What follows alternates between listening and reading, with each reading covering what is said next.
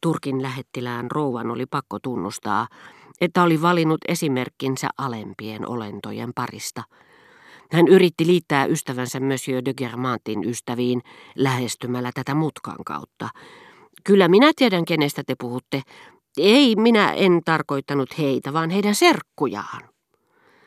Mutta naisparan heittämästä pelastavasta lauseesta ei paljon apua ollut, sillä Monsieur de Germant vastasi pettyneenä ja ymmällään. Siinä tapauksessa minä en todellakaan tiedä, kenestä te oikeastaan puhutte.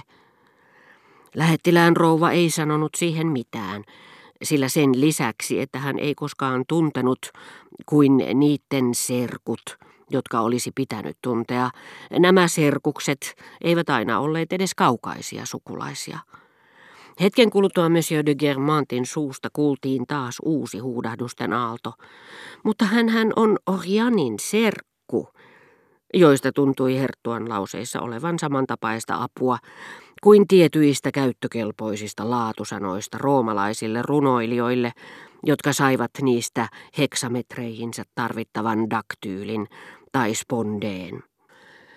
Oli miten oli. Räjähdyksen omainen, hänhän on Orianin serkku, tuntui minusta olevan paikallaan ainakin Germantin ruhtinattaren kohdalla, sillä hän oli todellakin herttuattaren läheinen sukulainen. Lähettilään rouva ei tuntunut erikoisemmin pitävän tästä ruhtinattaresta.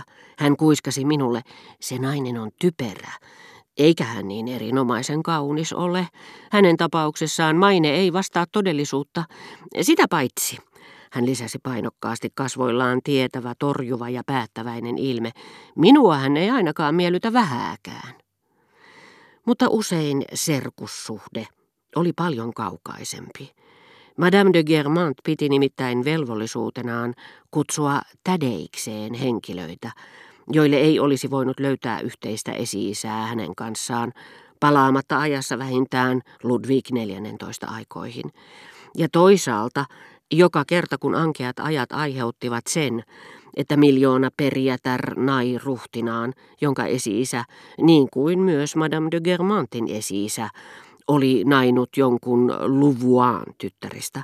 Amerikattaren suurimpia iloja oli heti ensi käynnillään Germantin talossa, missä hänet sivumennen sanoen otettiin enemmän tai vähemmän huonosti vastaan ja alistettiin enemmän tai vähemmän ankaraan tutkintoon täditellä Germantin herttuatarta, joka antoi sen tapahtua äidillisesti hymyillen. Mutta minä vähät välitin siitä, minkä merkityksen Monsieur de Germant ja Monsieur de Montserfeuille antoivat syntyperälle. Keskusteluista, joita he tästä aiheesta kävivät, minä etsin yksinomaan runollista mielihyvää. Tuntematta sellaista itse, he tuottivat sitä kuitenkin minulle, samoin kuin olisivat tehneet maanviljelijät ja merimiehet puhuessaan pelloista ja vuorovesistä, käsitteistä, jotka olivat liian lähellä heitä itseään, jotta he olisivat voineet ammentaa niistä kauneutta, jonka minä puolestani henkilökohtaisesti halusin niistä eristää.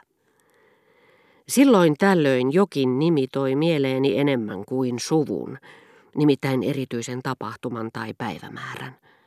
Kuullessani Monsieur de Germantin selittävän, että Monsieur de Breauteen äiti oli omaa sukua Choiseul ja hänen isoäitinsä Lusange, kuvitteli näkeväni banaalin, helmiäisnapein somistetun paidan alla kaksi ylvästä ja veristä pyhäinjäännöstä kristallilippaissaan, nimittäin Madame de Pralanin ja Berin herttuan sydämet. Toiset muistot olivat hekumallisempia, kuten esimerkiksi Madame de Sabranin ja Madame Talianin pitkät ja silkin hienot hiukset. Joskus taas näin muutakin kuin yksinkertaisen pyhäinjäännöksen.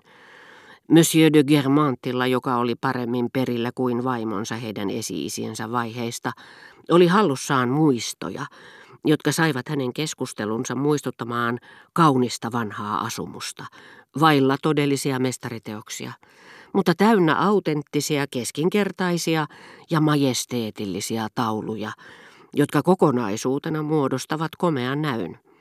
Agrijanten ruhtinaan tiedusteltua, miksi ruhtinas X sanoi Omalin herttuasta puhuessaan setäni, Monsieur de Germant vastasi, koska hänen äitinsä veli, Württembergin herttua, meni naimisiin Ludwig Filipin tyttären kanssa. Silloin kohosi silmieni eteen kokonainen pyhäinjäännös arkku, samanlainen kuin ne, jotka Carpaccio ja Memling aikoinaan koristivat maalauksillaan, alkaen ensimmäisestä kuvasta, jossa prinsessa veljensä Orleanin herttuan häissä esiintyy yksinkertaisessa puutarhaleningissä osoittaakseen mieltään sen johdosta, että lähettiläät, joiden piti pyytää hänen puolestaan Syrakuusan prinssin kättä, oli käännytetty takaisin tyhjin toimin, aina viimeiseen saakka. Kuvaan, jossa prinsessa on saanut pojan, Württembergin herttuan, äskeisessä päivällispöydässä istuneen ruhtinas Xn lihallisen enon, fantasia-nimisessä linnassa. Sekin noita paikkoja, jotka ovat yhtä aristokraattisia kuin tietyt suvut. Niihin, koska ne kestävät useamman sukupolven ajan, liittyy useamman kuin yhden historiallisen henkilön nimi. Tässäkin linnassa elävät rintarinnan muistot Bayroitin maakreivin puolisosta, hieman epäsovinnaisesta ruhtinattaresta, Orleanin herttuan sisaresta, jolle hänen puolisonsa linnan nimen sanottiin olleen kovasti mieleen, Bayerin kuninkaasta ja myös ruhtinas Xstä joka nimenomaan sanoi sen osoitteekseen, johon pyysi Germantin herttua kirjoittamaan heille, sillä hän oli perinnyt linnan ja vuokrasi sen vain Wagner-juhlien ajaksi Polinjakin ruhtinaalle, tälle toiselle miellyttävälle fantasian ystävälle.